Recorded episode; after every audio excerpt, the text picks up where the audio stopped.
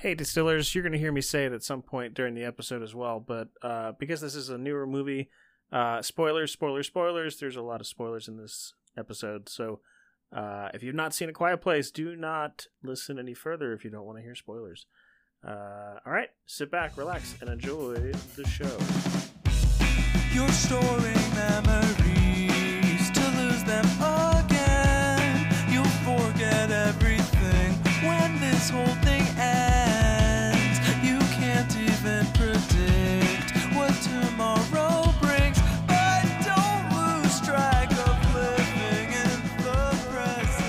Hello, and welcome to the Memory Distillery, everyone. I'm Anthony Verneri. And I'm John Deck, and each week we will malt, mash, ferment, and distill our way through the spirits of our past in the form of long loved movies. And this week, if you couldn't hear anything, that's because I was signing, because we're watching A Quiet Place from 2018, directed by John Krasinski. This is part three of three of our Modern Classics series, uh, where we just jump in and take a look at some of the more recent movies and see if they have what it takes to be the classics of tomorrow. Uh, John, this is another one that I have not seen. How about you? I have seen it, and that's why I thought it would be a great suggestion to take a look at. Um, I feel that this movie is, I mean, it's it would kind of be classified in the horror genre, perhaps suspense thriller, somewhere in that in that area. And I feel for this movie, I'll just say the name of the game is just execution. Uh, it's not like anyone. It's not like this is a story that hasn't been told in different variations over the eons. Uh, but there's just something about the way it was done. I just absolutely loved it. Um, and so when it comes to this entire genre, I, I enjoy it when movies do something either different or extremely well. Um, and this is a little bit of both. And so I thought, you know, this could be a, a fun one to to really to watch. I haven't watched it since the the first time I've seen it, and uh, to rewatch now and just think, could this could this be like a, a classic movie? You know, the sequel's coming out, assuming production happens and, and all that goes on. I don't know when the exact timeline is, but there's a sequel in the works, I should say. Uh, but I'm not going to hold that against it or be excited about it. I'm just going to treat this for just what it is. Yeah, I think that uh, that sequel is slated for September the fourth, so we have that to look forward to, provided that it uh, you know stays on track for that. Uh, everyone who I've talked to about this movie has had nothing but good thing, good things to say about it, so I'm I'm excited in that regard. Um, it's not really a meme like Bird Box, which is nice. Bird Box being in sort of the same vein, I think. Uh, another one that I haven't seen. Uh, but yeah, I mean, I'm I'm excited to to jump in and watch it. It's one that I've been meaning to watch for a really long time, and I just never really got around to it. Uh, so this I think is going to be a good time. Uh, anything that you think I should know before uh, we go into it, like uh, something to to watch out for, or something to to sort of think about. Watch out for As- that jump as- scare. Oh, oh God, oh No, God. Um, I'd say if you had the means, maybe the perfect way to watch this would be middle of the night, 100% dark, totally by yourself with really great sound. Um, like, I, I I'm not gonna shill out any sponsorship uh, calls to headphones or things like that. I just happen to have a pair of really really good uh, noise canceling headphones and and so I'm looking forward to watching this, you know, with just uh, no, no other sensory inputs, nothing but the pure, you know, the sound, what little there is, because you get you can get like really enveloped in the lack of sound in a very good way. Um, so to minimize outside interference of other noises as best you can, that would be my recommendation. See, and that, I think that part is going to be disorienting for me because my hearing is so bad that I uh, I'm not going to know if it's just like the movie being quiet or me just not hearing normally, which is going to be Maybe it'll be even Uh, better then. that maybe it will like ma- maybe that'll intensify the uh the experience uh but i think we should go and find out one way or the other uh john and i are going to pause here we're going to go watch A Quiet Place. It's currently streaming on Amazon Prime Video as well as Hulu. So if you have either of those streaming services, you can get it there. Otherwise, grab it on one of the digital uh, rental platforms or from your personal streaming library. And when we come back, we are talking A Quiet Place. John, are you ready?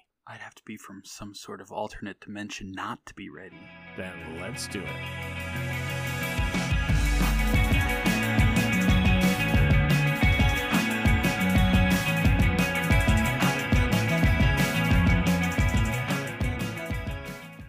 back, everyone.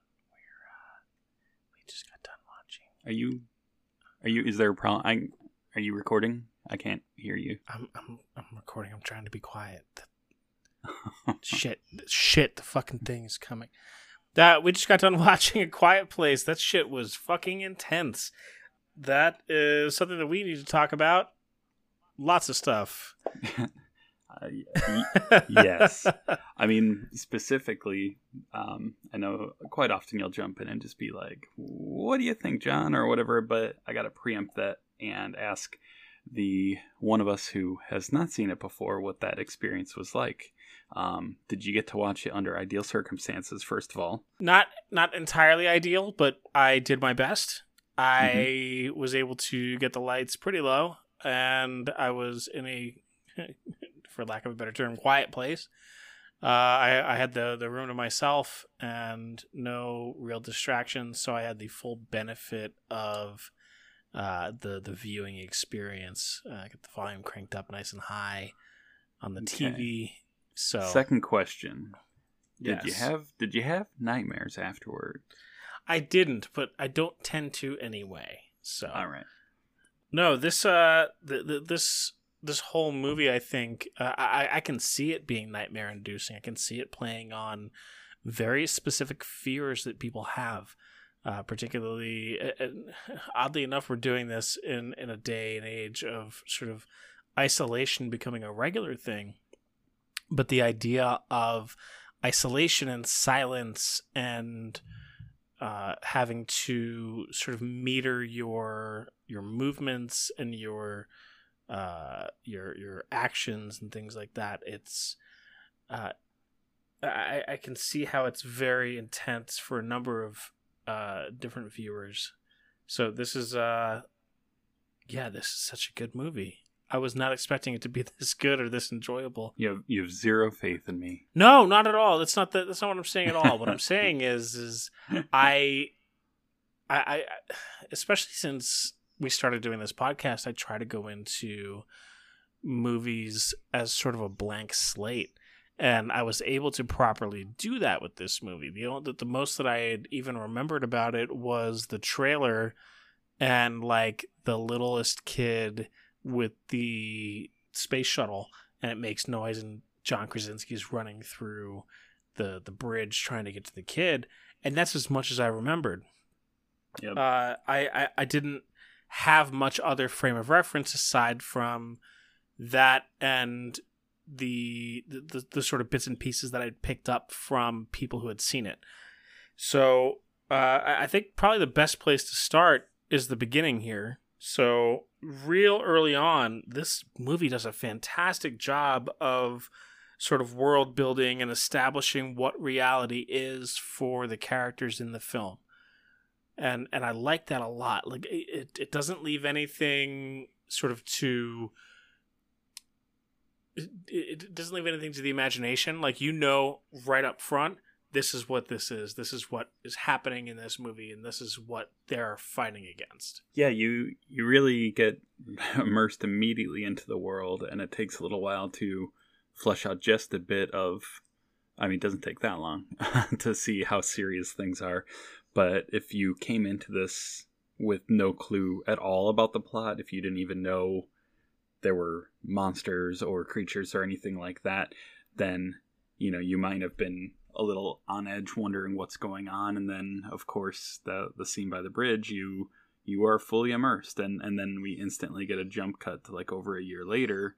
Um but yeah like that that initial you know going through the the town by themselves and just how you know the, the little trail of sand laid out to cushion the footfalls and like the the fact in in the beginning I think the first time I saw it I wasn't 100% sure like did they learn sign language to you know for a reason or I mean obviously later uh, having the daughter who you know can't hear and like that could be more or less whether they fully knew or maybe one or the other knew and they all kind of learned more as it went on but it seems like that really kind of set the path for preparing them for surviving and being able to communicate when they can't speak.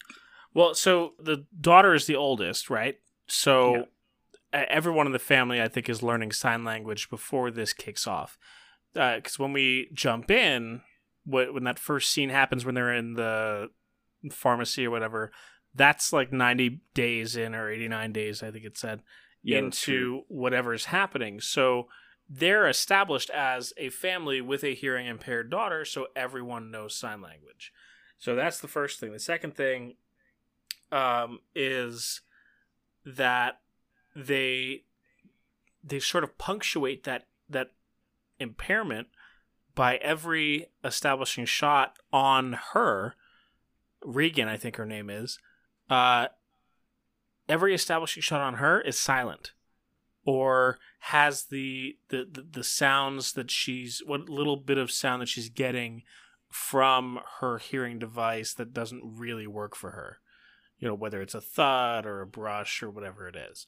So yeah that's that's a really they do a, a cool tactic with that where you think things are quiet and then they like swivel to her point of view and then they're 100% every you know the sound of wind the sound of you know the everything is gone to help yeah. you know bring you even further in. And of course that pays off later when there are things going on right behind her and she doesn't know it kind of a the thing. But like that that kind of establishment to let you know it's not like she can hear a little bit but not much even with you know the the hearing aid like that is ba- basically doing nothing or close to nothing. Yeah, and and like even the the conflict that she has with her dad, John Krasinski, in the movie, like it doesn't work, it never worked, it's not going to work now, and stop, and and like that that whole th- really just hitting that home, I think was was a really nice touch. One thing I didn't see coming was the thing from the trailer uh, that that I talked about just a few minutes ago. Uh, the shot on the bridge where John Krasinski is running and trying to get to his kid before this this creature does. In the trailer, it cuts away. Like we don't yeah. see what happens at the end of that shot. In the oh, spoiler, spoiler, spoiler, spoiler, spoiler. There's a spoiler here. There's a spoiler throughout the entire everything. movie. The entire movie yeah. is going to be spoiled. Uh, I cannot stress spoilers enough. In in the actual movie, we get to obviously see what happens, and their youngest child is is taken from them because of a toy, and that in down the line in the movie, it it becomes sort of a a, a story point, but like right from the get go, I did not see that youngest child getting offed. Like that's a that that's not a thing that you even really see in movies is like yeah. it is offing a kid. And that's deep and dark and at the same time it's real and it's gritty and it it th- at that point it sucked me in. I stopped taking notes because i became so immersed in the story of this movie i had to actually go back and do notes later which is not a common thing for me i'm usually taking notes throughout the movie yeah, uh, that that the level of tension, the level of intrigue, the level of suspense that you get in the very beginning never lets up. And mm I've I watched the movie before. I enjoyed it before. I knew what was coming. I didn't forget anything. And yet I was just on the edge of my seat for 90 minutes. You know, like uh, the tension, the you know the way it was just sculpted, it's just palpable. And it was a lot of fun to experience that, but like it was also very much like watching this and then trying to imagine myself in this position and and first of all just being like, well, here's another reason I'm glad I don't have kids because trying to not only keeping you know your kids safe, but the idea of trying to keep kids from the age of birth to adult quiet is like Impossible. I can imagine. It's- yeah, I- between like I am a parent. I only have one child, and I can tell you, it's fucking impossible to keep your kid quiet for any substantial period of time. It's they they whether they're an infant and they're constantly screaming and crying because they're either want to eat or they want to sleep or they shit themselves, or if they're you know a, a- toddler or or like a like a pre kindergarten age kid and they have questions about everything and what's this and what's that and why why why why why why why then when they're when they're older when they're teenagers they constantly want to talk about tiktoks and fortnites. Like everything is everything is noise. Everything is sensory input with the kids. And it's there's not a moment in a child's life when they are j- just silent and con- contemplative like adults can be.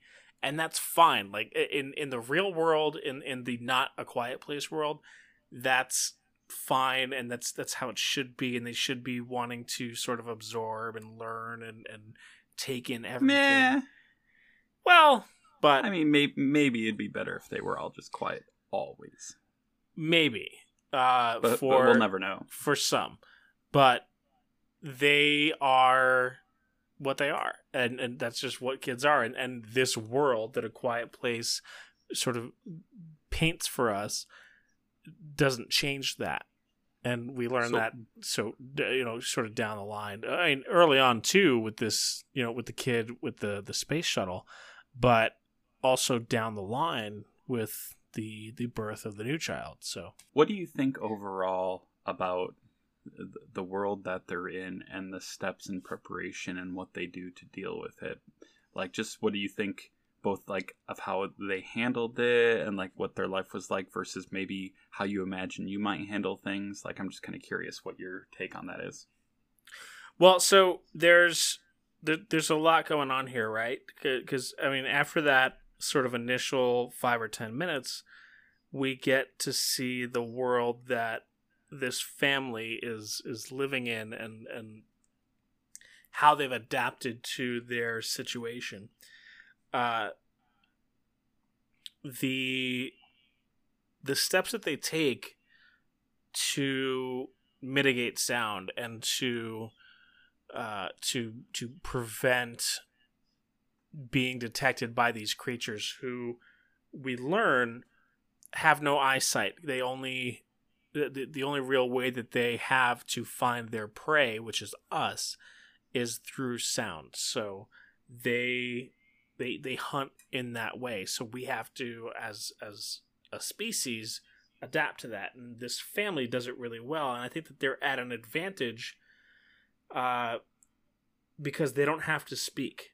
And that's sort of a key tenet to the human condition is like we communicate through speech, except for people who don't.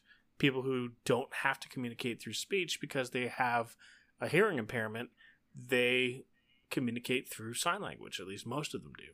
So they have that advantage in and of itself. The the other thing that we we get to see is uh, John Krasinski's character with his sort of command center where he's trying to, you know, use the radio to reach out to others through Morse code. Uh, we get to see sort of what he's learned over the course of the 400 plus days that they've been dealing with this. Things like the armor on their skin and the fact that they don't have eyesight and the fact that they hunt exclusively through sound and, and things like that. So I, I think that the things that we see through throughout that that sort of next phase, we call it Act 1.5, is as realistic as you can expect it to be for a movie like this. Yeah, I mean, I don't want to tear apart details and, and look to poke holes too much because overall I feel that's not the point. Um, Right. the, the, the, that's not the journey. This is not a scientific recreation. You know, this is like, this is fiction. Um, I did this time through because, uh, you know, not being uh, 100% as captivated and wanting to learn and hear and see every new thing that happened. I was looking for more details and thinking a bit more. And a, a part, there's just, I think the one part that, like, well, there are two things that threw me just a bit in terms of the technicalities of the idea behind it. One being this idea, like when they go out to the waterfall. Okay, so Um, we, we yes, we could definitely talk about that because that I did take a little bit of umbrage with. But go ahead. Well, yeah, like I, I feel like on one level, the the trip out of the waterfall, I understand what it's symbolic of, and it's this idea of his dad trying to give back, you know, just a moment of taking away the fear, just like just just giving him a sense of of place in that moment and having a barbaric yawp, you know, out into the hmm. the waters and stuff like that.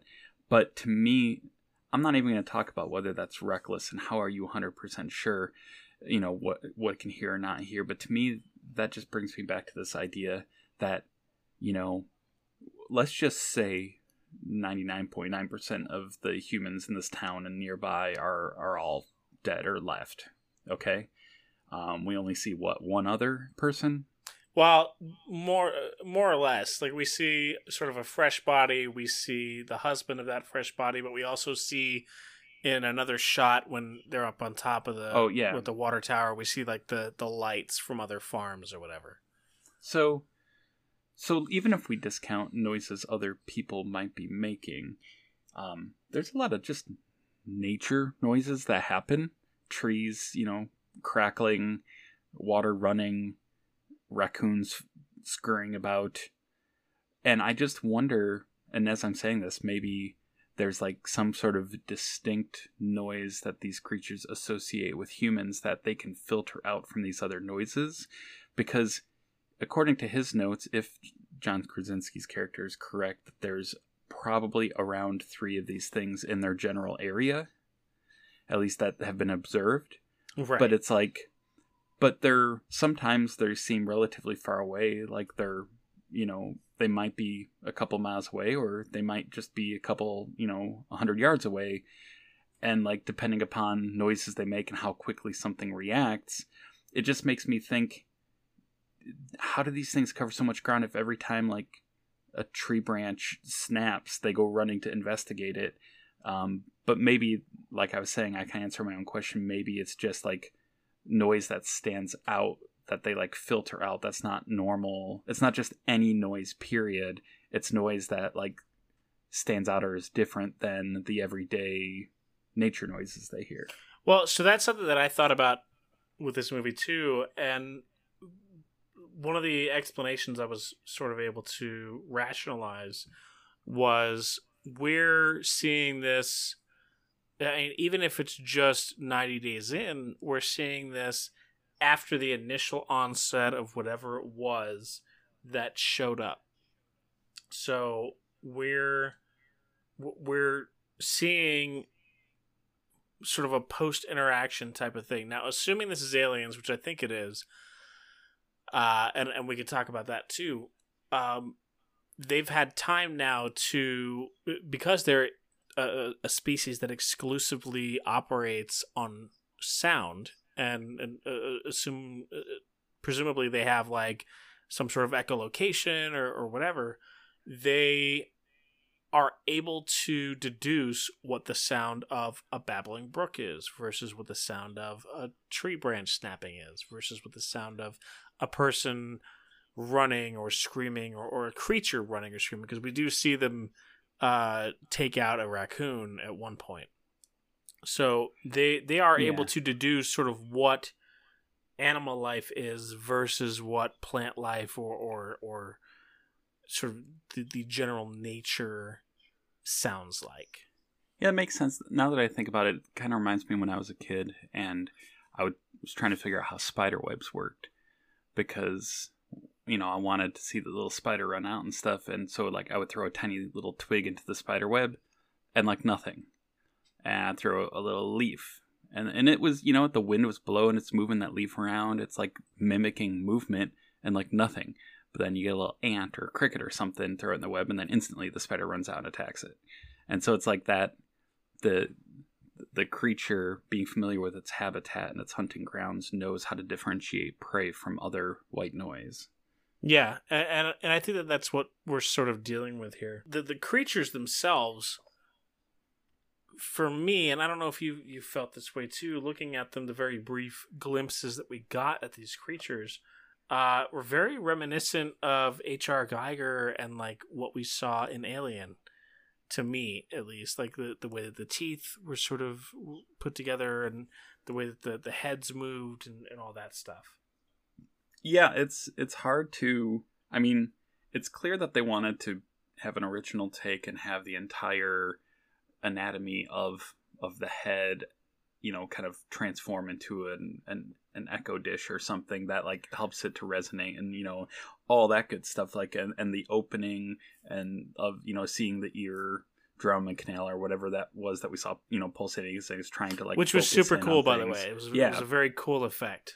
So like on that level, I give them points for, you know, letting design lead the way in creativity and if they're like if you're going to have the conceit that this is all about these monsters with, you know, phenomenal hearing and you know, if you sigh too loudly, they'll kill you like like you have to be able like you don't have to, but it really helps sell it when you show us the monster and it just doesn't look like, you know, it doesn't look like an alligator. You know, it's like there's some aspect to it that it's like, oh, well, clearly they move really, really, really fast, and they're built for moving quickly, and they they just go on such raw instinct connected to these amplified ways of listening. So it's like on that side, creature design, I give them full marks, and and in terms of the effects and all, it's very realistic. They did a good, really good job there with the limited budget. Um, but I think in terms of the overall creativity and design, it wasn't super inspiring. That's for sure. Um, and like you said, it it is reminiscent a bit of Giger and uh, of that overall like, and that's why it's easy to say, yeah, it feels like these are probably aliens of some sort because that whole exoskeleton framework, the kind of gooey hard shell kind of you know that that look has been done before a whole lot Which and eh, these are sorry, and actually, if I if I had to sort of equate it to a second thing, it would be like Giger and the uh, the bugs from uh, uh, Starship Troopers. Sure, sure. Um, yeah, and so it it definitely doesn't feel like, ooh, I've never quite seen something like this before. But hey, I mean, if you want to stay in that world of imagination and you want, you know, you want something that's cool and relatable, it's hard to create like uh, a monster that's part gaseous cloud, part crystals. You know, it's like, or Why, they did it what in the A Quiet. Place too. well, no, and that's an exception, and uh, you know, so that and again there's something cool about building that out but then there's something that you know people especially filmmakers you know believe that the audience craves when it comes to this kind of tension is to have you know even if you show it sparingly which they did in this movie which again i highly approve of um and whether that's you know because of budget or because that's what john his whole the whole point of what he's doing either way whatever it works out great in that in that manner so yeah, yeah i mean it was executed well in, in terms of the monsters. It was believable, but it wasn't incredibly fresh or amazing.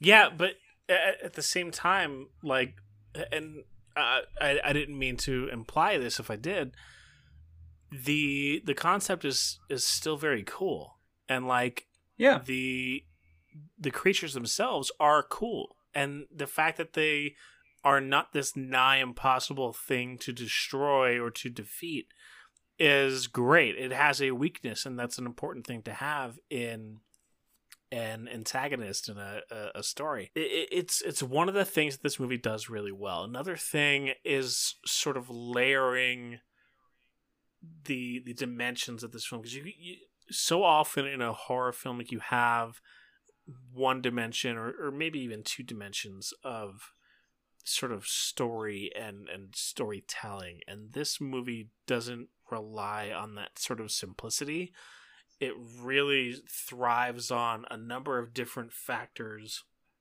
Things that you know, we talked about earlier strategy and and kind of trying to to outthink the problem that they're experiencing.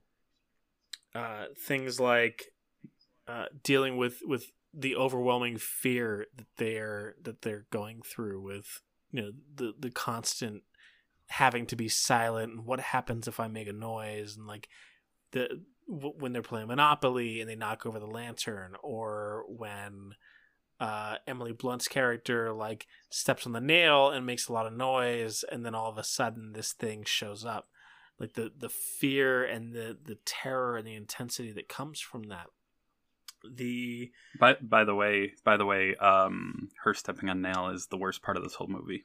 oh god yes like i felt that like it was bad it was so so bad Like I, I can handle I can handle a, a creature from outer space slicing a child out of you know just grabbing it and, and like the murder of a four year old. I'm like yeah no big deal. But like someone stepping on a nail and clearly being fine afterwards, more or less, like Oh, that man. was just so hard to even Like- look at. And and it really is the way she fights through both that and being in labor, like just superwoman, you know, who like the fact that she she makes some noise but muffles almost all of it is just amazing and they do so much in, in this movie that the decisions that were made to really portray emotion and fear and and love and like purpose and all these different things going on with facial expressions and Mhm. not not with you know there's one or two minor exceptions with some some music that's included but like but even that is so punctuated that it like has a special place when they share the you know the headphones and just listen to a little music together it's very intimate and and like but that idea of having a full length movie with what maybe like 17 18 lines of dialogue and it, it's just like so captivating to me to the idea of limiting yourself in storytelling in that way um, and and how well it was done i i i just kind of loved that whole conceit and how how that happened No, yeah. I mean, this movie it it it portrays a depth that most movies with full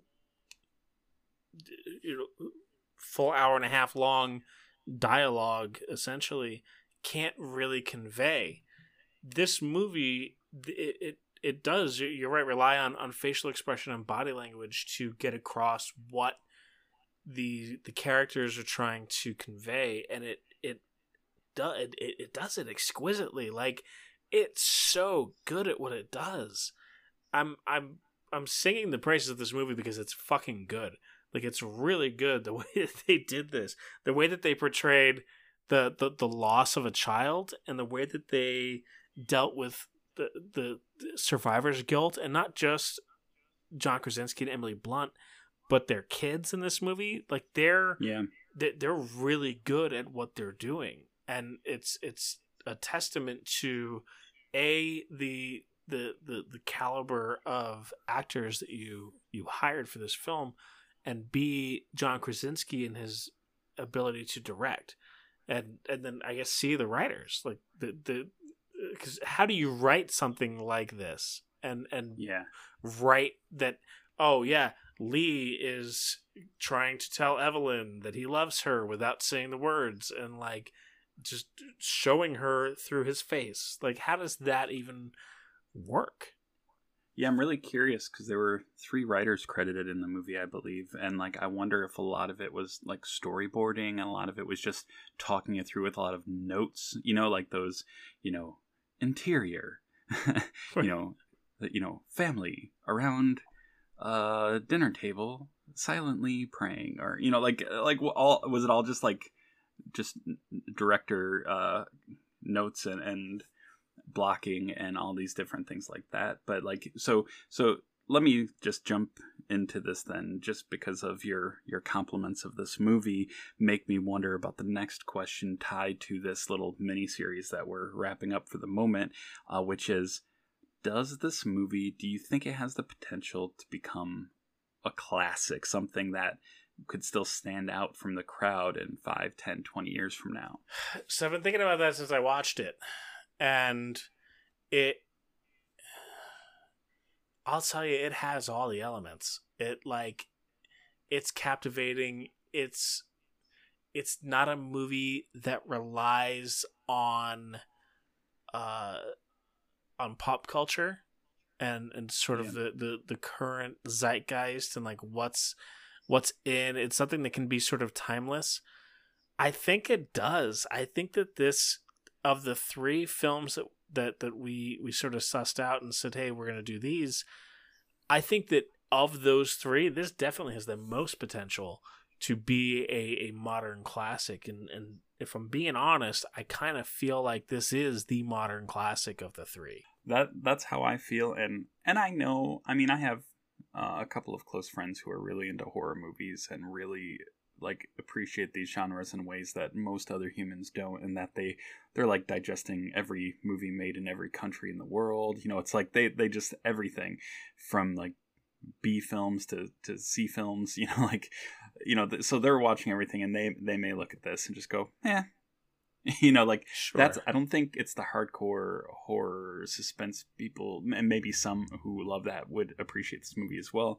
But I feel like the quote unquote uh, average person who may watch something like this every once in a while, I feel like it's this quintessentially well done minimalistic movie that just hits all the right notes and has a shocking amount of depth to it like you were saying dealing with the PTSD and survivor's guilt and and like the whole that question of what is a parent and what's your purpose and what what why you know all these different things that are happening um to me are all reasons why I feel like it just can stand on its own apart from anything else We- don't know about any future sequels or whatever might happen there um whereas Joker, we obviously had, you know, we didn't come away thinking that's it's the best movie ever, and even Captain America: Winter Soldier, we thought, you know, and while it's an excellent movie, that whole question of in and of itself, is it really going to be a classic separate from the rest of the entire MCU? Like it was like, ah. So, so here to have one of the three that on its own stands up, and at this moment in time, just a couple years in, I'm still excited to to watch it and talk about it. I I'm not hundred percent. You know, I'm not I'm not fully drinking the uh, soundless Kool Aid, uh, but I do I do feel that this has the highest level of potential out of the three. I, I'd rate it at a eight point six seven five out of Eh, ten. And uh, yeah, I mean, I, I I apologize if I oversold my position on it. I, I think that it, like I said, it has the elements to be a classic, and I think that it has the potential to be a classic. I I, I don't know that I'm hundred percent sold. I think that uh, some of our our film industry friends, such as friends of the show, uh, Wiley Herman or Fernando Bacago, uh, might be able to weigh in and, and kind of give their points of view on it as well. But like I said, I, I, I think that of the three that we picked to potentially be modern classics, this for sure has the most potential. It has the the, the it, when I when I look at the three movies that we've watched for the modern classics bit uh, or, or or segment that we're doing, th- this is a movie that if you told me it was made in 1995, I would believe you, and and and still believe that it's a good film. Yeah, I think that's interesting. I I, I was thinking in terms of, um, you know how different people will play off the March Madness thing and have brackets that pit anything against anything. Sure. Um, like if you were to do this March Madness bracket uh, for horror movies, and let's just say somehow the final two for the title was Alien versus A Quiet Place. It easily I would vote for Alien Of course. but like so it's it's not you know th- this isn't a question of is this the best thing ever because it's not not at all but it's unique enough um it, it's excellent enough and it's deep enough for me personally to say it deserves to at least be on a bracket to be you know fighting against others for for you know somewhere in that race so yeah that's that's kind of where i land Yeah, I mean, if you want to equate it to a, a, a an NCAA March Madness bracket, like we could we could say it, it would be easily in the Sweet Sixteen, maybe even in the Elite Eight uh, of of of films, uh, especially in this genre, to Yeah, for me. to be considered a classic. So Yeah, I Uh, would. I'd say that. Like, I would love. I think it'd be fun if, not that I'm necessarily gonna do this because it would just be you know time and work, and who has any of that.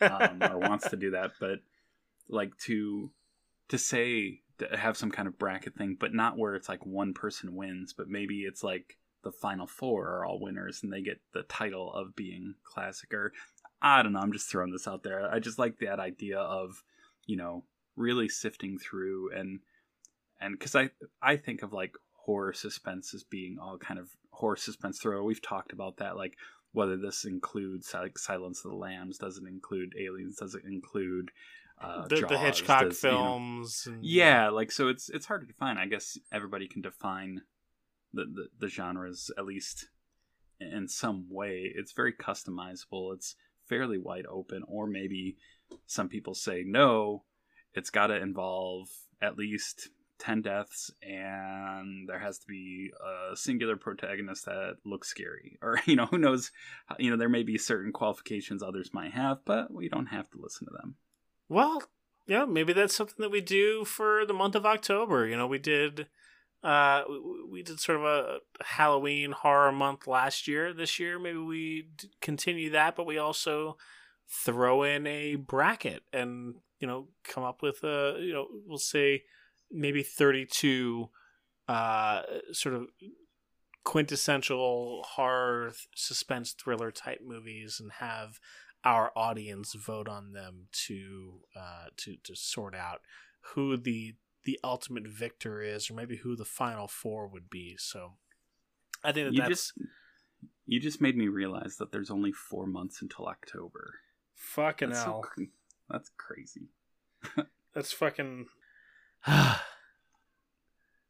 Th- this and and yet the the year seems to be dragging on.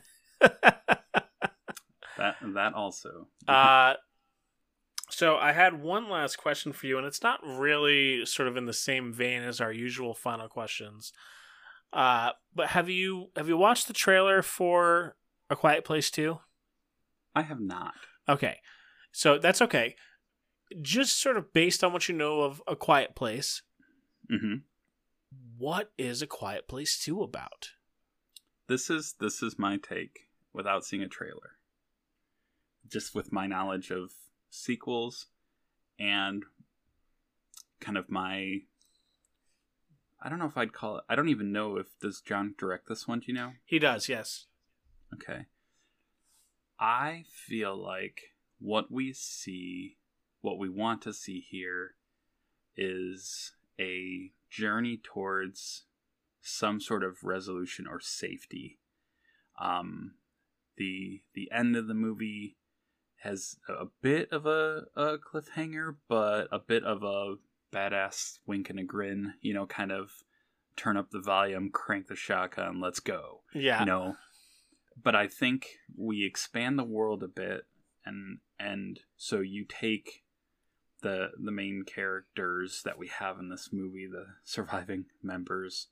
Um i'm guessing if you can it sometimes it's hard the way kids age. Like that could be awkward and weird. But like you you have them you know kind of take several steps forward and they've you know decided that they want to pursue something outside of just being stuck somewhere, outside of just being uh, kind of trapped in a farmhouse waiting for things to come to you. And so maybe they go a bit on the offensive. Maybe they're trying to get to a safer location for like permanent, you know, living, something that's better than, you know, that something that's reinforced and, and more rigid and safer and like maybe something that can incorporate what they learned about sound to create like sound barriers or to you know weapons or things that could protect them. Like so so just an expansion. You'll there's going to be of course they're going to introduce i would say, I say of course but this movie can be unconventional the first one so maybe they don't do this but i'm guessing they introduce maybe two to four new characters who are like helping them on their journey and trying to like you know help things get better or get to some ultimate location um, as I talk out loud, I'm, I'm adjusting this slightly. I think it's all about getting somewhere. That's what it'll be. It'll be a journey because the first one was more about they're in one place, Mm-hmm. somewhat fortified, not not really brilliantly fortified, by the way.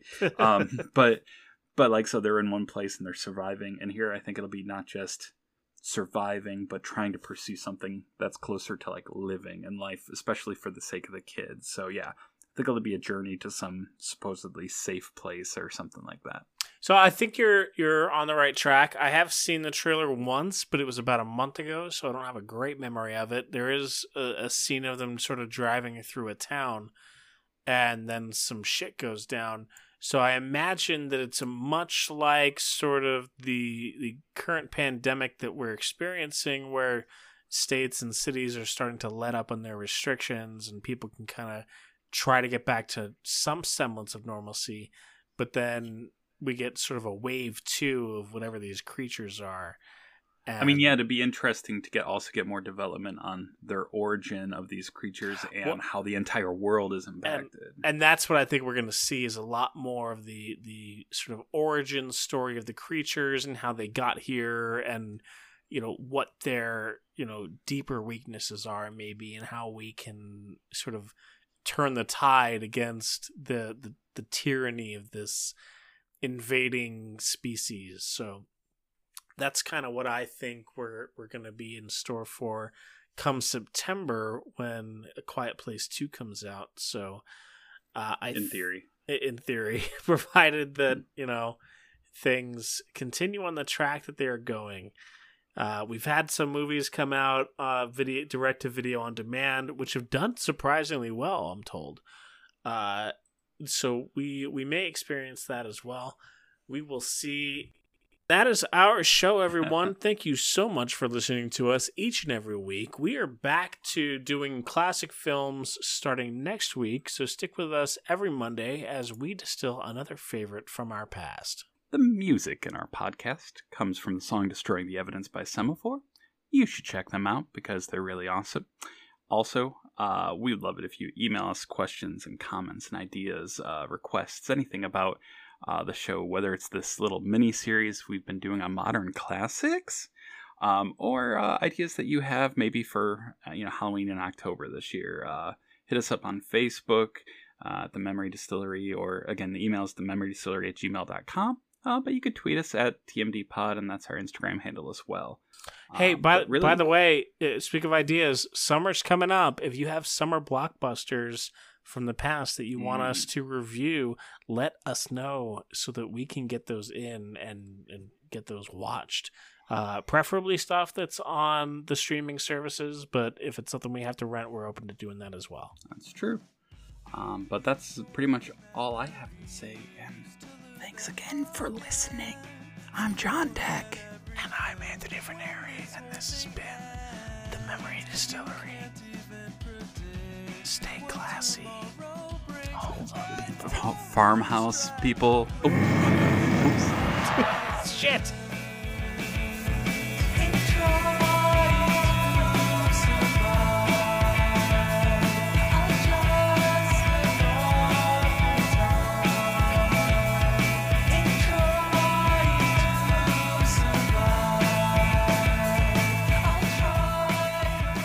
We are watching Bird Bars. Fuck me. God damn it. Shit, Not only cunt, are we- Fuck. not only We're are not we not watching watching, that that, movie. you also didn't pronounce it correctly. and when we come back, we are what? Fuck me. Why can't I say these words that are very important to ending this portion of the podcast?